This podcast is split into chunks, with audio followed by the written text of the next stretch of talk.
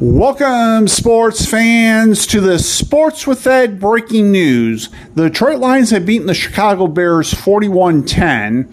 In doing so, they rushed for 268 yards, which is the most rushing yards they've had in a game since they since week one of 1980 against the Rams. Also, it's the first time they've swept the Bears since I believe 2013. In addition, the margin of victory was the highest by the Lions against the Bears since Thanksgiving of 1997 when they beat them 55 to 20.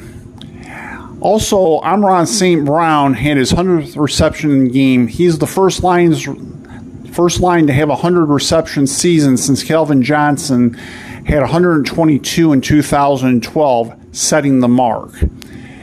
And of course, it was Amon-Ra St. Brown's first 100 it's the first time Amon St. Brown had 100 receptions in a season. In addition to that, Jamaal Williams had his 15th rushing touchdown, which is one off of Barry Sanders' mark, which he set in 1991 when he rushed for 16 touchdowns. And while the 16 game record will still stand, Jamaal Williams will have a chance next week at Lambeau Field to surpass the season total.